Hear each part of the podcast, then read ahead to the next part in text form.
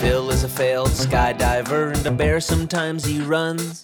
Ben's always traveling, an occasional beach bum. Phil talks a lot, Ben not at all. It's P H P Town Hall. Random guests, alcohol, P H P Town Hall. Ben created, eye on off, he's a comic book fanatic.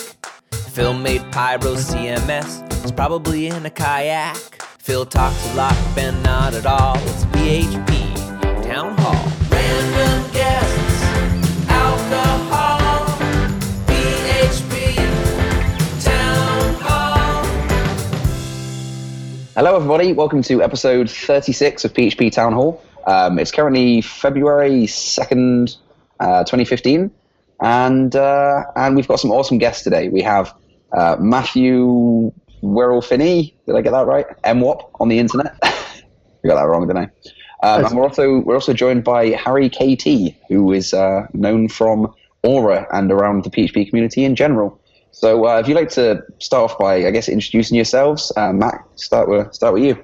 Hi, I'm Matthew. I have been around uh, P H P for too long. I think since two thousand or thereabouts. I started with P H P three. I've been working with uh, Zend for almost ten years now. Um, Started off on the eBiz team, but uh, quickly moved over to the Zend Framework team. I was involved with the development of Zend Framework one and then two, and now we're working on three, and uh, also App Agility as uh, one of the projects I lead. Uh, so carry on, Harry. Uh, tell us about yourself. Uh, yeah, I'm Harry. I have been working with P H P for more than five years. Um, um, I have a small contributor. I have contributed uh, very little to open source. Um, Basically, I started with uh, Lithium. Uh, before that, I started with the Learning Zend Framework one, but it was very difficult for me at that particular time. So I write my first blog about how to start Zend Framework one. That is why I, I, how I started to an open source project, basically. It was in two thousand nine, and later I moved to Lithium because it was having lots of Oh, P H P five point three namespaces, and I want to learn something different. So then Lithium, then I moved to Aura in two thousand eleven, I guess. And I have been there for quite some time. Nice. You've been, yeah, so. You've clearly contributed enough to get a T-shirt out of the deal, so you can't be doing too badly. Sorry? Sorry, accents are going to be a trouble for me. I'll try and slow down a bit. Uh, you've clearly contributed enough to get a free Aura T-shirt out of the deal, so can't be doing too bad there. Uh, actually, I bought this one uh, just to be in a conference so I can promote Aura. Very nice, very nice. So at least it can be seen today. This is a really uninteresting conversation for our uh, for our listeners on iTunes because they can't see shit. But I am currently wearing a CircleCI T-shirt. Um, so once again, we're just practicing at having sponsors on the show. If you guys would like to throw us some money, happy to sing some praises about CircleCI. Our sponsor this week actually is what I'm wearing. It's uh, the P H P Town Hall because I'm an egotistical man. So we're all we're all currently an advertisement for somebody. Uh, and what? Where? Uh, where's your? Where's your sponsor shirt? It's his underwear. Please don't show us. Button up. Sorry, man. You are the most professional looking out of the whole thing. Again, cracking conversation for people listening on audio. Uh, so I was about to move on, and then I realized that I've lost the list of uh, of questions. Ben, do you want to take over here? All right. Yeah, let's do this. So uh, let's start with uh, Harry. You're, uh, you recently left Aura. Do you want to tell us a little bit about what got you involved with Aura in particular and what eventually led to you deciding to leave the project? Um, actually, um, my wife got a kid. I, I and my wife got a kid, so uh, I think I will not be getting more time uh, contributing to open source. Um, and uh, apart from that, uh, I have um, uh, a small issues with the framework, um, not as a library, uh, because um, I was uh, interested into having an event handler or something like um, a middleware in the framework. So in the version two framework, um, it was removed. So basically, I was not interested in that way. So that's one of the reasons. Okay. All so right. why so I left, uh, for those that don't know, Aura yeah. is a it's a framework, but it's also just a collection of packages, and the framework is basically yeah. gluing those packages together. So yeah. was it that that package was removed, or you just didn't like the way the framework was gluing things together? Um, there are a few things I think uh, can be improved, but uh, okay, uh, something, that's cool. We don't yeah. have to go any deeper. That's cool. Um, I don't want to. I don't want to start another internet fight. Phil, Phil does enough of that. Actually, Matthew, where where are you based? Uh, Sioux Falls, South Dakota. Basically, uh, halfway between uh, Boston and uh, Seattle. Ah, oh, no. Right, right in the middle there. Yes. So actually, this this uh, episode has been tentatively named P S R seven and the World of Tomorrow. Um, and that's half a joke because right now Harry is actually in the world of tomorrow. It's it's uh, Monday here and, and Tuesday there. So ten and a half hour time uh, zone difference between New York and here was a little bit fun to organize a podcast around, but hopefully we actually all managed to make it if his internet comes back. Uh, so right, well, in the meantime, uh, Matthew, mm-hmm. so you uh, you were on the F I G and then you quit, and now you're back as a, an editor, right? What right. kind of prompted that evolution or roller coaster, or do you want to phrase it? Uh, well, what it came down to was uh, we were building a prototype of App Agility in Node over the summer, and uh, we were, I was uh, really surprised. I, I basically was able to recreate the uh, entire uh, capabilities of the engine within the space of a week in Node. Uh, and of course, you know, we had a head start. We knew what we were trying to build, uh, but the, the, it was still amazing to me. And a big part of that was uh, the H T T P messages were there. And because of that, things had evolved within the community kind of naturally. There were a number of middleware libraries, a lot of uh, functionality that focuses on those messages. For instance, for the content negotiation, there's all sorts of different things that you can just plug in there, pop in your request, and you get something back out. And I thought, wow, this is really cool. I'd love to have this in P H P. And so I decided to start uh, porting Senses Connect over to P H P, and uh, got stuck immediately on, oh, well, what about those H T T P messages? Those are kind of cool. And uh, remember that there's P S R seven, so I started writing to them. I uh, got kind of excited about them and came onto the list to indicate that uh, I think they would be useful for server-side applications in particular, and not realizing that uh, Michael Dowling had just stepped down as editor. So uh, good timing. Yeah, and, and true open source, uh, you know, if, if nobody else is there, you're it. So uh, I took over as editor at that point. All right, cool. And um, that's the P S R seven, which is the H T T P objects, right? All right. I think that's the interfaces, technically. Okay. So one question I've got that's not actually on the list um, is you were saying that you looked at kind of existing Node dot J S code that was around um, and, and used that, and that's what gave you the idea for kind of doing it in P H P and doing it via the standard. Um, something, one of the few reasons I think that uh, Michael Dowling actually stepped down was that he felt that this is one of a couple of things. Um, I, I hope I'm getting it right, but uh, it's one of the a couple of things that he feels like the F I G was kind of up to that could really just be one de facto standard package. Right? Instead of us trying to make a um, a standard for H T T P client, people should just use Guzzle. Instead of trying to worry about P S R three, people should use, just use Monologue. Um, and that's kind of the way it goes in in some other languages, where the ecosystem is a lot smaller. So you look at Node dot J S and people kind of congregate around these existing packages because originally there was nothing there, and then someone started working on it, then someone else thought, oh, I'd quite like this stuff as well, so they kind of help out. Whereas in P H P, we just have one hundred thousand different things that all do roughly the same thing, and everyone kind of builds their own, and no one really comes together to work on these things. So well, not a Node, too. I mean, if you search for you know content negotiation or authentication or anything like that, you're going to find dozens, if not you know, hundreds sometimes, depending on what you're looking at. So it's definitely that the ecosystem is such there that it's similar to uh, P H P, uh, particularly with Composer. If you take a look at it, I'd say there's roughly equivalent in terms of duplication. Okay. That's a cool way to look at it. I mean, in that case, why do you think that a standard is kind of a better way to attack this than just trying to make a package and hope that everyone uses that one? Right. So uh, I think there's a couple things. You know, uh, Michael was very much interested in Guzzle, clearly. I mean, he's the, the principal author on it. Um, that's great. That's perfect for client situations. But I was also looking at it from H T T P messages. There's two aspects to it. One, you're a client sending a request and getting a response back. The other is you're a server and you're getting a request and sending a response back. And so it's you, the two different sides of the equation, uh, two different sides of where the messages are going. He was interested in the client side primarily. I came in looking at it from, hey, you know, these would also be useful for server side, except for there's a few little other aspects that we may need for server side because of C G I and other things. So to my thinking, we could have something that addressed both. And he wasn't really interested in the server side aspect, but he was interested in, hey, why doesn't everybody just use Guzzle? Which is great. Guzzle is fantastic. On the flip side, if we have something like uh, an abstract interface that we've all agreed upon, then other clients can exist. So people can do simpler clients that maybe don't need to have all the plugins and all that stuff. Maybe a client that just targets um, uh, uh, curl, or another one that just targets streams, or whatever the case may be. But on the server side, it also means that things start to evolve out of there. And the way I like to put it is middleware naturally evolves when we have really good H T T P messages. It just does. Uh, and that's what's happened with Node. It's what happened with W S G I. It's what happened with Rack. Middleware just evolves from there.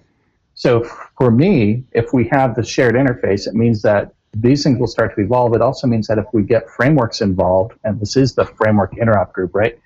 If we get the frameworks involved and they start adopting it, it means that we can write code that targets P S R seven and not Symfony, not Laravel, not Zend Framework. We're targeting P S R seven, and now we can share it. It doesn't matter which framework you're using. You can share it across any one of those. We don't have these framework-specific components for, you know, doing content negotiation or sending a REST response or whatever the case may be. We just have, this is a web widget that does this, and it's middleware, and I can plug it in anywhere.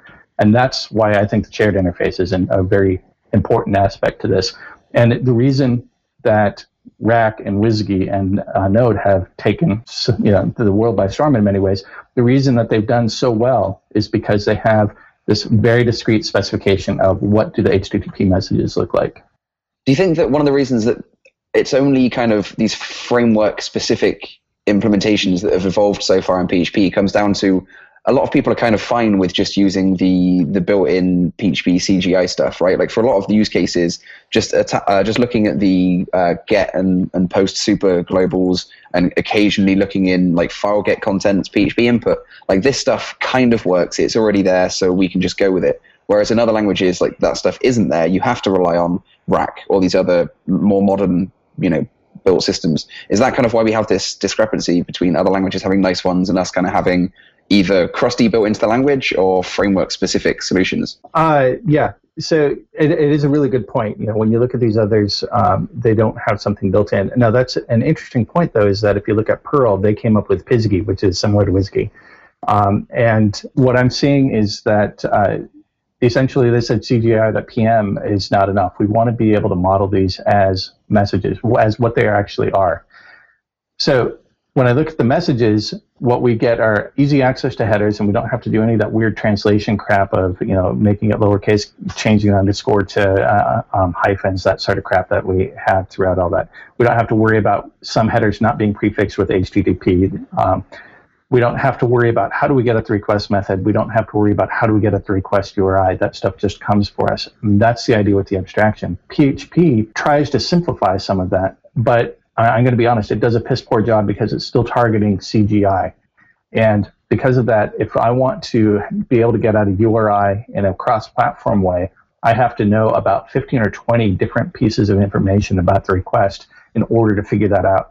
And that should just be something that's there. I shouldn't have to try and calculate it. Um, the other part uh, to that is, you know, like I said, headers, uh, getting at the messages. This is another thing. P H P actually does a brilliant job with this because it's modeled it as a stream since four point one. But we don't think of it as a stream. We think of it as I grab, you know, the content. And we should be thinking of it as a stream because if we think of the request message as a thing, stream, we start thinking of the response message as a stream, and we start figuring out how can we aggregate this in the same fashion. And the fact of the matter is that's what the frameworks have been doing since two thousand five is that we've been modeling them as objects all of this time because we need to work around the problems of P H P.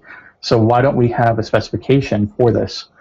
And the goal then is if we have a specification, hopefully then we'll get people like uh, Elizabeth Marie Smith already volunteering to take P S R seven into an extension. And then it becomes part of the language. But we need to be able to agree on what that looks like. And that's where I think this is a really important aspect of uh, FIG is that we're going and we're getting all these opinions and coming up with something that's really, really solid.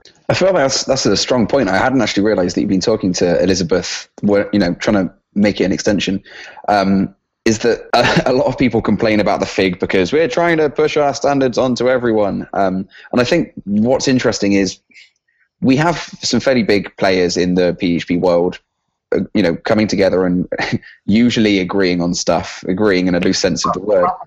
But uh, we are at least kind of hashing out with a little bit of blood spill uh, a way of doing these things.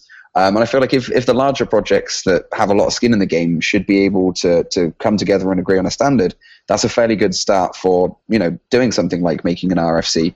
Um, because if P H P needs these features, the way that a lot of the P H P R F C stuff works is unless you've got code, then fuck off with your ideas. So a lot of people end up building the R F C um, kind of ready to go, or mostly ready to go, or at least a working prototype. Um, they build all the code and then try and do an R F C for it. And that's just one person trying to make an R F C that hasn't necessarily been used that much. And, and we're actually in the Fig using it to to kind of run a lot of a lot of our frameworks. So I feel like, yeah, going Fig first and then trying to standardize later might be a really interesting thing for P S R seven, and probably more P S R seven than any existing P S R, right? I, I really wouldn't want to see any of the autoloaders in there. Um, The, the autoloaders, the implementations can change, um, and even with the autoloaders, it was interesting because we tried actually to get um, a version of P S R zero in at one point, and um, they were saying, oh, you know, we already have this autoloader. And if you look at S P L um, autoload, it has something similar to P S R zero, except for it's everything's lowercase, because they're like, oh, it needs to be case insensitive. Um, Uh, like, who, who does that? Um, but it's that was one of the things that they, they said. Now, um, as a result of them not having it, there have been several iterations on it that have gotten increasingly better because people have seen the different performance implications and figured out how to make them uh, faster. And really what it came down to is that P S R zero and P S R four are actually really, really horrible uh, in terms of performance. But then when you go to a class map, it's a lot better. Uh, and that's something I discovered quite a long time ago. But Uh, what uh, we couldn't figure out was how to automate making that class map, and that's what, you know, Composer was able to do. So in many ways, we don't need anything like that. But P S R seven, this is language-level stuff because we are a web language, right? So we need to be able to take this H T T P stuff and make it as easy as possible for users. Uh, so another question I had, um, th- this this is one of those episodes that's just like super nerdy into P S Rs, so if other people don't care about them so much, then I'm sorry. Yeah, this is basically like a, a real legit interview episode. We don't have those very often, but yeah. I think they're enjoyable. But kind of, that was kind of the idea originally. As, as well prepared that I actually thought I was this time. Um, things are just going wrong all over the place. Harry vanished for a minute or twelve. Uh, I forgot everyone's name immediately. That was a good start. And now there's uh, Cat. Now there's Cat Piss. All right, so uh, back on topic. We had a question from Sammy K.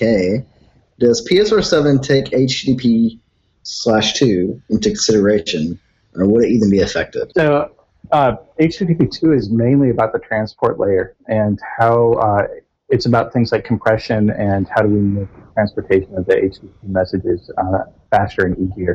For the most part, the messages are exactly the same. Uh, it really won't affect uh, P S R seven at this point. Uh, I'm going to take a little bit more in-depth look just to see if there's any uh, you know, little pieces here and there that uh, may have impact. But what I've seen so far in a broad overview, I'm not seeing anything that's going to affect this. Good. Thanks. Uh, another question uh, that we had was uh, about mutability. Um, so uh, P S R seven used to be, some of it was mutable and some of it was immutable. Uh, could you explain what the trouble there was and then maybe say how that's been fixed? Sure. Uh, so when you look at uh, you know, the implementations in different languages, most of them are either structs, which are usually uh, read, uh, you know, read-only, or they are fully mutable, such as nodes, H T T P messages. Uh, and that's fully mutable simply because the, the language doesn't support any other way, right? Um, we were taking a look at how... how we could uh, implement these, and uh, somebody actually before me had said, you know, these are value objects, and uh, what it came down to is there's some arguing on the list about, you know, these should be read-only, they shouldn't be something uh, I should be able to uh, alter uh, on the state, because in the course of a request, when it comes in, this is the request, and so I shouldn't be able to alter that over the course of the uh, application lifecycle. Um, and that has a, a lot of merit uh, when it comes down to it. On the flip side, you've got things such as the uh, body parameters, which you need to parse. So you've got a JSON body. Uh, it's not the same as post, right? So I can't just go in dollar underscore post and have it because that's not going to work. I need to be able to parse this somehow. Um, a few people brought up uh, cookie encryption, which may or may not be a good idea, but if you are using it, if your framework depends on it, there needs to be some way of decrypting the cookie as it comes in so that you can actually access the value uh, and not have to uh, have some sort of intermediary in place. Uh, so there are a number of uh, pieces in there that people really felt like it was necessary to go and uh, make it mutable, and yet at the same time there was a, a really large contingent, a local contingent, who really wanted to have uh, immutable objects because they said we're met, we're modeling value objects, and value objects, one of the ideas behind a value object is that it's identified by its entirety, and therefore it has to be immutable. If you change any value within it, the entire value changes. Um, so anyway, we tried a couple of different iterations. The first one was fully mutable. The the next iteration uh, we had was uh, what we called selective mutability. Uh, essentially what we had was an incoming request was immutable, uh, an incoming response for a client was immutable, and then the outgoing variants were mutable, um, which was all nice and dandy, but then we had like a plethora of interfaces, and it was getting really, really hard to figure out what was going on. Uh, I finally decided to give value objects a try uh, and realized quickly that they actually weren't all that hard, and in fact, uh, it gave us fluent interfaces, which a lot of people hate, but in this case, it's fluent interfaces for a very good reason, in that every uh, method you call that is mutating is actually returning a new instance. And so that fluent interface basically gets rid of the intermediary instances, and you capture uh, on assignment once. Um, I found when I was playing with uh, Conduit, which is my port of uh, Connect to P H P, um, I found, interestingly enough, as I was making it work with immutable objects, I discovered a whole bunch of architectural problems I had within it.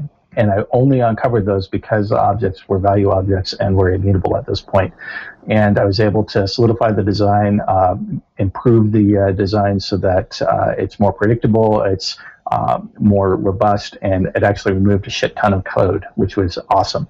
Uh, and so that, for me, was like proof that this could work. Uh, and then uh, Larry Garfield went and he developed Uh, just a, a little proof of concept called Stacker, which is uh, basically trying to take the ideas of Stack P H P, which is a middleware idea. Uh, it's more than anything, it's an idea. Um, and use P S R seven to build this. And he was able to do it with this, and actually found, again, the same things I was finding was that it uh, influenced the architectural decisions, made them easier, and he was able to implement something that was really robust very quickly. Um, so that's where we've gone. We've gone to... Uh, Using these value objects, uh, immutability is an aspect of value objects for us, uh, and that's where we are today, right now. Um, we're not actually seeing a whole lot of debate on that at this point. Um, a few uh, outliers out there, but for the most part, people are uh, picking it up and saying, "How, hey, this makes a lot of sense. I look at it, I understand how it works." Uh, and the big gotcha is remembering to assign, and uh, it's one of those things. As you work with it, it becomes very easy and natural. So um, another kind of sort of follow-up question that at least your conversation made me think of is, uh, so Michael pulled out, basically, but have there been any discussions on Guzzle support for P S R seven, since Guzzle does kind of own the market right now? You know, I don't know. He every now and then will pop up in the list and argue, uh, you know, a point here and there, and uh, his feedback is always spot on. It's uh, really good feedback. Uh, he indicated about the time he left that uh, he would never implement P S R seven in Guzzle. That said, I think um, we're zeroing in on something that is, I mean, it's really not that far different from what he has in uh, Guzzle. The, the main difference is the immutability at this point. And even then, it's not going to be a huge change uh, to, to work on. Um, I suspect there will be enough pressure to make it P S R seven compliant from even uh, users and uh, contributors that uh, you know, he'll probably do it at some point, but I don't know for sure. Um, like I said, he's on record as saying it, that he never will, but the fact that he's still involved in the discussions, to me, I think is a very hopeful sign. Okay. Okay. Um, this is this next question is probably one for both of you, but um, Harry, I'm going to throw it to you. Earlier, you mentioned kind of the focus on middlewares. What kind of middlewares are you excited about seeing with uh, P S R seven being around? Actually, um, Bo Simonson uh, peeped into Aura channel once, and he was talking about uh, Stack P H P and wiring the Aura router with the H T T P kernel interface. So at that particular time, I was thinking, oh, I want to uh, install all these Symfony components, because the kernel itself have H T T P foundation as a, a required one. So I thought uh, Uh, I, I didn't like the idea of um, that particular uh, importing the H T T P kernel, I mean Symfony kernel, um, to make a middleware. Um, maybe I didn't understand. And I have an I, I have um, I used to check the slides once um, uh, the conferences are over. So I was looking through one of the slides from him and understand. Uh, it seems to be a good idea, like Stack P H P. So I liked the idea and was looking, and at that particular time, Matthew Werelfini uh, came with this particular Conduit, the middleware for P H P and the implementations. So uh, that made me think, yeah, this is finally a nice idea about kernel, and you can you can implement any sort of thing or plug in any other. Um, some applications, like for example a blog, someone written an app uh, about a blog, and you can just plug that one, like uh, something like a plugin in WordPress or like a module in any of the C M S systems. That was one of my interests. And I think the thing that's cool about the middleware idea is that um, when he says, you know, just plug in this blog into here as a system, it's plug in this blog into any system. It's not just, you know, Yeah, uh, we have blog plugins for Zend Framework and for Symfony, everything. But this would be anybody, and you know, as yeah. long as you're implementing middleware, which I think is amazing. So middleware is actually, for some reason, it's kind of the new idea in P H P, but it's been around in other places for a long time. Do you think? What do you think the reason is that it's just now catching on? It's uh, interesting because you know we actually have some very popular middleware uh, solutions in P H P already. Uh, anybody who's used Slim has been using middleware. Um, Laravel five is going to be mostly middleware based and is kind of that way. The funny part is, like uh, Bo and Igor have done with Stack, is that really the interfaces that we've developed, and especially the version two frameworks, very much tend towards middleware. It's taking a request and a response and doing something with it. We have the same uh, type of um, interfaces in framework two where uh, we call it the dispatchable interface, and it takes a request and a response and you do something with them. That's middleware. Um, so we've had it along. We just didn't have a name for it. I think that was the big thing, um, and uh, we weren't really looking outside of our world. You know, Ruby's doing its own thing. We'd like to make fun of Ruby, but you know, Rack is a fantastic idea, uh, and we've drawn inspiration from them before. I heard about WSGI probably three or four years ago and didn't understand it, and now I do. Uh, and it was just one of those things like, why would I do that? I think part of it though is. Um, When we got closures in P H P finally, this idea became more feasible and more understandable because that's what the examples are in the other languages as well, as you throw a closure at it. Yeah, it's definitely uh, a lot cleaner. To think of doing it without a closure is kind of kind of nasty looking. Well, you can do it. And I actually, what, one of the things I like to do is to do functors, you know, just do a class that has an invoke, and that way you can have your dependencies and everything, uh, but you can just say, you know, here's a variable, and it's, you know, acting as if it were a closure at that point for all intents and purposes. Um, you know, internally, that's basically what a closure is. It's a special class with invoke. it's, that's all you're doing, and it's wrapping the, the code that you write in there. So, um, yeah, I think that was one of the th- big things I think that has kind of opened people's I- ideas uh, around it. Um, but then seeing the success in the other languages and what they're able to do, and especially Node. I think Node really, a lot of P H P developers go to Node because it's it is web. It is fundamentally web, right? And that's what P H P is supposed to be. Ruby and Python, well, yeah, you can do it, right? But JavaScript, hell, that is the web. And uh, so we would go to that. And that since middleware is how you write things in Node, I think that's uh, where a lot of us are getting the ideas at this point. Interesting. So also, a lot of people... Oh, go ahead, Harry. Yeah, one other thing uh, I was asking him with um, a code guy. Um, I don't recall his real name because uh, he used the handle of so, Slim Framework. Joshua Yeah, and he's the creator. Uh, yeah, Joshua. So I was asking him um, when there was a P H P seven, um, seven, P- seven day, right? seven P H P interview with um, him. Yes. Yeah, so in that I was asking what is the difference between an event handler and a middleware. Uh, the main thing is like both uh, both are looking like same. Like, uh, but uh, one of the idea I understood was the middleware have an, a particular, um, I mean, some sort of interface, like a method defined. So you can, you don't know the other um, frameworks, event handlers. Like for example, the Symfony may be having a different event handler, But in, in the case of a middleware, you know that the, this particular interface is implemented. Uh, in the case of Conduit, there is always a middleware interface or an error interface. So you can implement it uh, in, a mid in a middleware rather than having an event handler. That's one of the uh, difference between an event handler and a middleware coming in a P H P. Do you get what I mean? Kind of, yeah.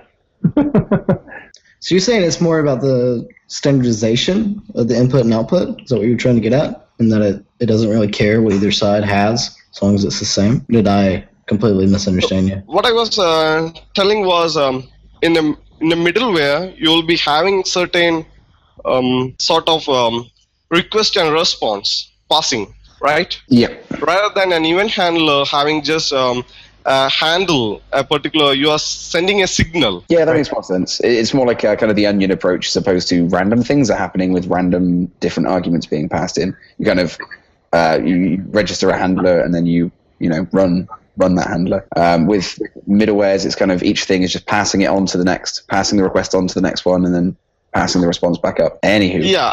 Um, maybe we'll we can leave it. Um.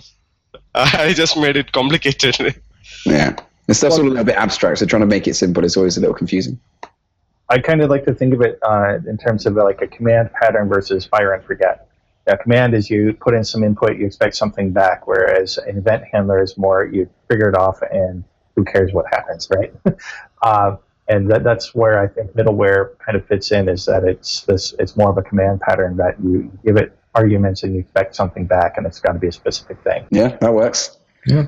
Um, so Matthew, in uh, you did a post recently called P S R seven by example, um, and you mentioned Stacker earlier and in this article. Um, so is Stacker more of a proof of concept for P S R seven, or is it going to be a competitor that lives on, um, or could it be the two collaborate on something? I have I don't know exactly what Larry's uh, goals are for it. I know that uh, the main thing, you know, he's played with it and, and created it at first, uh, mainly to show that you can do a Stack P H P style uh, middleware solution using the P S R seven. Um, I don't know if he intends for it to live on beyond this, uh, or uh, if it's just a, uh, a proof of concept, uh, a sandbox really for him to play in. You'll have to ask him at this point. Um, I do know, you know, I've talked to Bo. Bo is actually right now the coordinator for the uh, P S R, uh, and he and I have had uh, some several talks over the last uh, six months. Um, he, he's talked about Stack P H P. He would, in many ways, prefer that it's not built on the, the Symfony kernel. Uh, and the reason isn't so much that he thinks it's a bad idea or he hates Symfony, because he loves Symfony.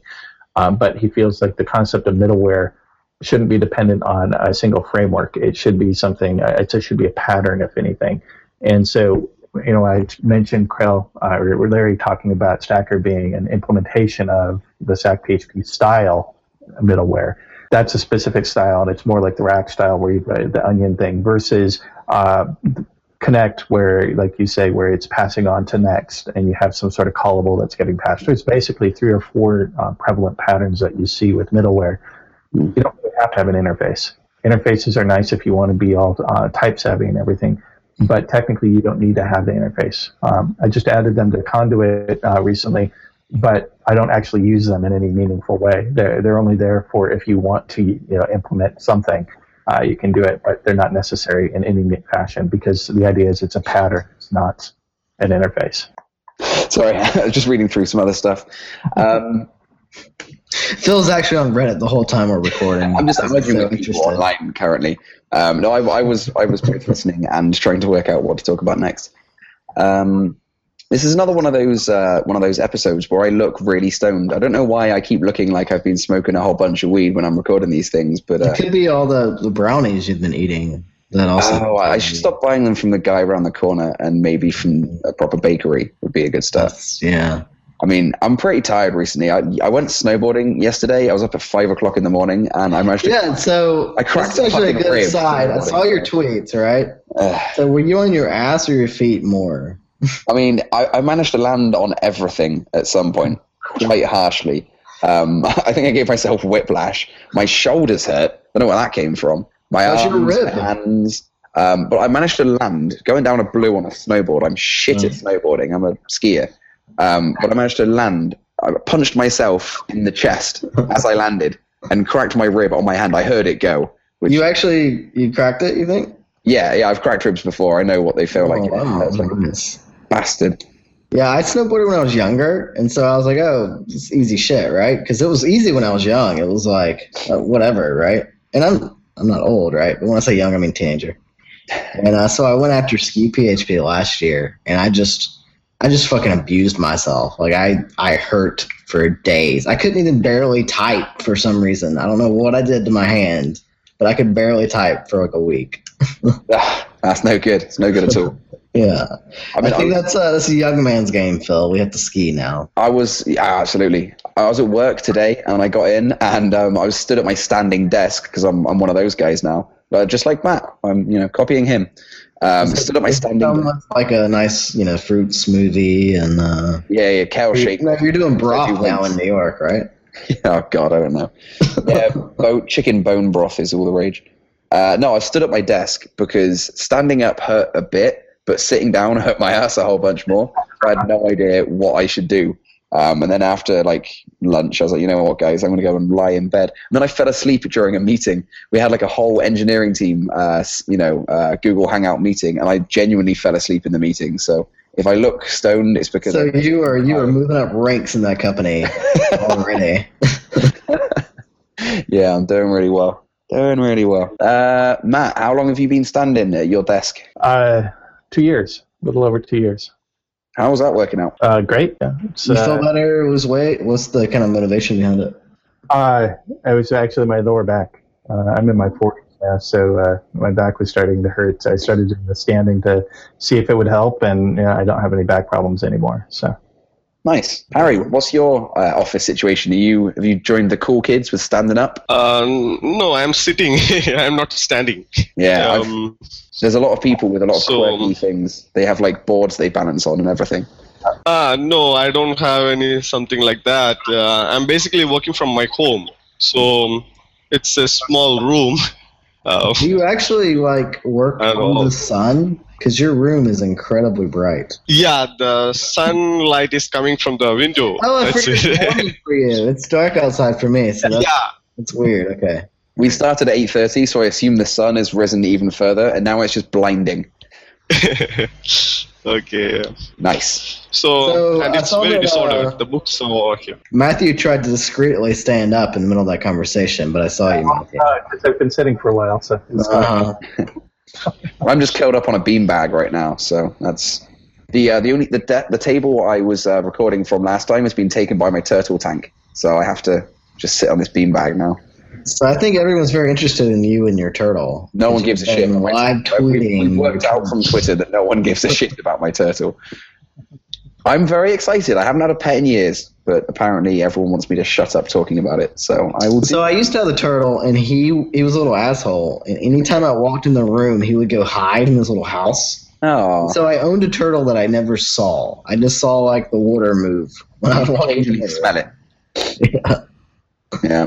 Matt, do you want to talk about yours, or is it too soon? Because it sounds like a. Matt has a, a heart-wrenching turtle story, we're told. Yeah, we actually had two. They were the, uh, the red-eared slider turtles, and uh, I named them uh, Lucy and Sally, yeah, after the, the Peanuts characters. And uh, Lucy, about two months in or thereabouts, uh, got some sort of infection, and yeah, I woke up and she's belly up one day, so that that sucked. And then uh, a few months later, you know, one of my jobs, you know, if I'm going to have turtles, and my, my parents are like, well, you're going to take care of them. And so, yeah, once a week you have to go and scrub out the uh, uh, the, the tank. So that means that you take the turtle out, and you know they they're aquatic, so you need to have them in water. So I'd have the styrofoam container, and I'd put water in there, and I'd put Sally in there, and then go and dump the tank and clean it out, clean all the rocks and all that jazz. So it was uh, winter. I lived in Montana. It got a little cold in the house, and so the, the water is probably like you know fifty or sixty degrees, and. Uh, Water out of the bathtub was pretty warm. And so I put her in there, not even thinking, and well, went and cleaned it. And I go back afterwards, um, and I'm nine. Remember this, I'm like nine years old, right? And I open up the, the tank, and here's this poor turtle soup, you know. No. It was, uh, it's just heart-rending. My dad did a, a radio show at the campus, uh, and he was up that night. It was a Tuesday night because I was on the show, and I like yeah, I had to call him. So he's like having to put on like a twenty minute track so that he can like console his poor child whose turtle has just died while he's you know trying to give a radio show. So. Oh, that that's that horrible. That's it was. It's didn't expect to be sad tonight. That was a sad story, but it is a sad story. So Phil, do not keep your turtle in a bathtub with hot water. No, the, hot, the it's it's fine if it's a bit warm. It's just the, the sudden change of uh, temperature. I think buggers them out. It's like a thirty or forty degree change in temperature. Right? So it's yeah. a total shock to the turtle system. I understand oh. now. At nine, I was like inconsolable. Well, like I said, this thing's like thirty dollars, so I guess I'll get over it. But um, I've called him Stowford. Uh, after my favorite cider, which of course nobody I've told in America knows what the fuck I'm talking about. Stowford's a lovely West Country cider, which is very popular there and not here. But um, yeah, he's going strong. I've bought him a guppy, so he's just chasing chasing that around. Oh, is he eating it yet? Uh, I, I haven't checked in the last hour, but I don't think no? so. No, I bought mine uh, probably three or four, and it, it was a couple weeks, and I was like, oh, look, he's like, he's a pacifist turtle. And then I wake up one morning and like all the fish are dead. It's gone. Got it. Yeah. yeah. I mean, they're going to make friends for a while, and then one day he's going to fuck that fish up. So, yeah. It's a long play. It's a long play, absolutely. Uh, so moving on to uh, what might be an even more depressing topic, but at least it's P H P related once again. Um, so kind of done with the P S R seven stuff. I've asked you all I can possibly think to ask. Um, sure. How do you guys feel about the P S R, uh, the R F C for scalar type hints, the newest version? There's been a few iterations of it in the past. Um, Andrea's had a couple of, uh, of, of versions of it. What do you think about the newest one? And I'll start with you, Matthew. Uh, I love it. Uh, so I came to uh, P H P from Perl. And uh, basically, you know, you learned within about a year that if you don't have the uh, taint and uh, uh, strict flags on, basically you're fucked. and, so, uh, and I said that word just now specifically for Gary Hawken, who said I wasn't supposed to say that word. Uh, so it was fun.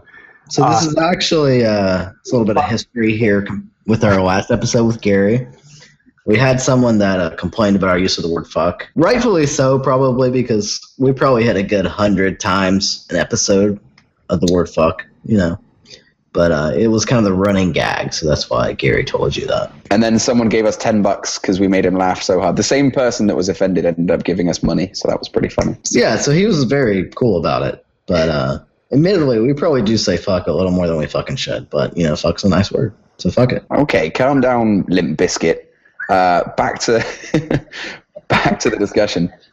So, yeah, so, yeah, Perl, they just make a lot of sense, and I love the way Andrea has done this is that, you know, it's basically per file, which is the same way it is in Perl. You, you know, you say, yeah, I want to use strict, and then it's for that file. It's not for the entire application. It's for that file and the code in that file, and I love that because it means that I now have a specific understanding of how the code in here is supposed to work, and I know that it will work that way because, you know, the, the engine says it will. Uh, I, I love this idea, um, and I loved uh, particularly the write-up she did showing how she took her own project and said, okay, I'm going to implement this in here and see what happens. And she discovered, you know, five or six different things in her application that she would have never discovered any other way. And that's exactly the experience I had with Perl is you throw on strict and all of a sudden you're like, oh, wow, why did this even work in the first place? It shouldn't have. And you go and you fix it. And I think that's just brilliant. And, and if nothing else, as a code quality tool, I think it's going to be huge. Yeah, so I probably should have mentioned what the, the change was in, in the kind of zero point three of this R F C. So for anyone not paying close attention to uh, P H P internals for interest in your heart and stress levels and blood pressure, um, the, the latest version of this uh, R F C basically uses a declare statement, which is a statement not used very much in P H P. It's something, something ticks, who knows. But you just type declare, open brackets, strict underscore types equals one, and that's a one, not a, not a one in a string. and uh, and it will mean that any function you call from that file and that file alone will give you a recoverable error if you pass in something that does not meet the type in, in that function call. Now, am I just really sleep deprived? Did that make any sense? Or is that... Um, it basically being an optional thing is quite cool, because a lot of the concerns were, especially from Rasmus and other internal people and other users of the language, that if version seven just randomly throws in scalar type hints and all of a sudden you try passing a float into an integer, um, and that used to work, then P H P is going to freak out. It's going to lose a lot of its uh, a lot of its beginner user base. It's going to be more difficult and require more learning and, and various other problems. Um, but if it's an optional enablable thing on a file-by-file basis, then that theoretically will mean as developers grow and learn about stripped type hinting and learn that they want it, then they can enable it. If they don't, then they don't have to enable it, and then everything's fine and everyone wins, right? Yeah, I think it being optional is kind of the key, like the really key feature there, because P H P's always been big on, you know, let's go fast and loose with types, and you do whatever you want, and we'll try to figure it out. It's and, uh, yeah, but it's it's like more dynamic than most dynamic languages, even in my experience. It's kind of a, like, at least JavaScript will give you a not a number if you try to do something too stupid, right? P H P will just be like, oh, that's a one every fucking time, except this one time it's a zero. You know, but I think it's really cool that it's it's optional, so that those of us that do realize the benefits can take advantage of that. But it still doesn't break backwards compatibility in most cases. Um, so that's, I think that makes it a great feature to add to the language. Well, I think the argument that, you know, we're dynamically typed language, so why do we need to have this? I think is moot, because it's been around in Perl forever, right? And it hasn't changed Perl from being a dynamically typed language. It just made it so that you can program safer. Yeah, exactly. It's uh, it's going to be huge for, I mean, even personal coding. You know, you get sloppy, you don't always realize what you're passing in, you don't always check the type, and uh, it'd be nice if that was called somewhere. Something I've found since working with Go is that it can be pretty cool to have strict types. Um, it, it really catches you out a lot of the time. And things like return type hints as well have been really good. The, the number of unit tests that I have to write in P H P to make sure that things are kind of, uh, the, the, you know, returning the right type of value, and the number of guard statements I have to write in my methods to make sure that something's an integer or a float or whatever. The amount of code that you write and the test that you write is such a pain in the balls when you could just say int, and then you know for a fact that it's an int. If your application even runs, then it's going to be an int. And you can use... Um, You can use static tools to check that stuff, which is pretty handy, because right now they have to try and rely on uh, doc blocks. So Scrutinizer does that, and Scrutinizer will look through and say, okay, you've said that this should be an integer, but really it's actually something else. And that's pretty complicated to, to actually get right. And the, the amount of time that doc blocks are actually correct in a lot of projects is another problem. So, I mean, relying on a comment to see if your code should be a thing is great until someone changes the code and forgets about the comment. So seeing this built into the language, I think, will, will be great, especially if it's optional. Yeah. Uh, one of my friend uh, was um, loving the feature of um, type hinting, because um, he likes Rust very much, um, because he was also saying the same, like Phil was mentioning, because uh, he don't want to write too much of unit tests. When he can compile, when he was compiling, he can see the errors in that particular time itself. That's one of the reasons he was mentioning. I don't know how much um, uh, that will affect uh, the P H P with the scalar types. It's it's really, as far as I'm concerned, it's a, a similar process. It's just that it happens runtime instead of compile time. Uh, and if you're running unit tests, that means you're catching it early, which is even better. Yeah, for sure. Well, also, some of... Sorry, carry on, Harry. Also, sometimes uh, people used to uh, write uh, in value objects nowadays, like string, uh, int, to make an int. Uh, some people use uh, some certain value object, and you can pass in a string and verify whether it's an int, or something like an email as a value object. Uh, this is somewhat similar to that. Yeah, I know what you mean. Um, hinting for like, yeah. hinting for an email, for example, is a great, you know, way to do D D D stuff. But yeah, I've seen people being forced to to wrap something in a string or an int just because they want to be sure that it's a string or an int. Then you have to make this bullshit string object just to make sure that it is. Or uh, it's it's all just really silly. So I'm pretty excited to see this come. And what I'm having a really hard time understanding is people freaking out about it on internals, but I guess I shouldn't be particularly shocked or amazed that some people are, are being a little bit nuts about it. Um, it'll be interesting. If we're, if we're going to ask you to put money on this, would you would you put money on it getting in or being denied? I think, uh, yeah, I don't know. I, basically, we've had uh, scalar come on the board several times, and every single time has been voted down. I think this is the first one that I think that has a, a real possibility, simply because it's opt-in. Uh, none of the others before were really truly opt-in, uh, so I think this may actually have a, a more of a chance. I just don't know. There, there's a bunch of stalwarts who really, really hate this idea, uh, no matter how much it might improve the code. Um, I probably should get on the list and make the analogy to um, Perl at some point, because I don't think anybody else is going to bring it up. um, so, so Perl's kind of the weird example too, because I think it has a lot of respect from like the old school P H P guys, but all the new guys see it as this old dead thing, right? So maybe right. It would help that case. Yeah, in this case it may, because you know I know yeah. that Rasmus and Stas and you know, I've all uh, had some Perl background in the past, so they might be interested, and that might be enough to sway them. But we'll see. I feel like that's a pretty good point to wrap it up. We don't have any questions from the crowd this time. Uh, apart from some some nattering and I R C, but most of that seems to be talking about how stoned I look and about my turtle. So I think we're off the hook as far as questions go this time around. All right, uh, one more thing. So we had Sunshine P H P come up this week, or probably around the time people actually listen to this on audio. Uh, I know you and I are going to be there, right, Phil? Um, yes, I'll be there, Matthew, and Harry. Um, no. Uh... I don't have anything to add on. Um, thank you for inviting me to uh, the, the P H P Town Hall. All right. Well, thanks for coming on, Harry. We we appreciate it. And uh, I hope uh, you're not burning too time. hard in the middle of the sun right now. Actually, uh, when speaking straight, it'll be easy. But um, in a video or audio, it's hard uh, to digest. Because uh, my na- native language is not English also, so it's hard for me to uh, make it clear. Um, to speak right. also, I don't used to speak, yeah. Right, well, you did good. We understood you pretty well, better than I understand Phil. Usually. That's true. No one knows what I'm saying half the time. We have one episode where it was uh, transcribed, and it's not what I said. Uh, so great, thanks for coming on the show, guys. Uh, thanks, Harry, and thank you, uh, Matthew, and I will see uh, two of you. Uh, next week, end of the week, this week, shit, this fucking I, week, man. Woo! Miami. Yeah, I'm pretty excited about it. Are you wearing your white suit? Because I was thinking about buying a white suit for the cruise.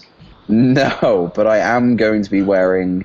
Um, I, I'm staying at this really cool hostel with a pool and a bar by the pool. Why would um, you stay at a hostel? Well, because I don't have any money after buying the ticket. I offered you my couch. Well, that was after I'd bought the awesome hostel. But there's there's this really no, it's a really cool place, and it's right by the beach, and they do bike rentals. So I'm going to cycle to the conference. Oh, that's cool. In the morning. All right, that's cool. Um, so you'll, I'll, I'll turn up wearing like a sweaty vest, and I'll just hang out like that. You'll just be dripping sweat and tequila. Pretty much, yeah. I'll be sweating out tequila. That's generally how it works when I'm in Miami. So on that note, uh, a wonderful mental image for everybody, and uh, I will. I'll, well, we'll talk to you on the next podcast. Have fun. Right. Thanks, everyone. Later.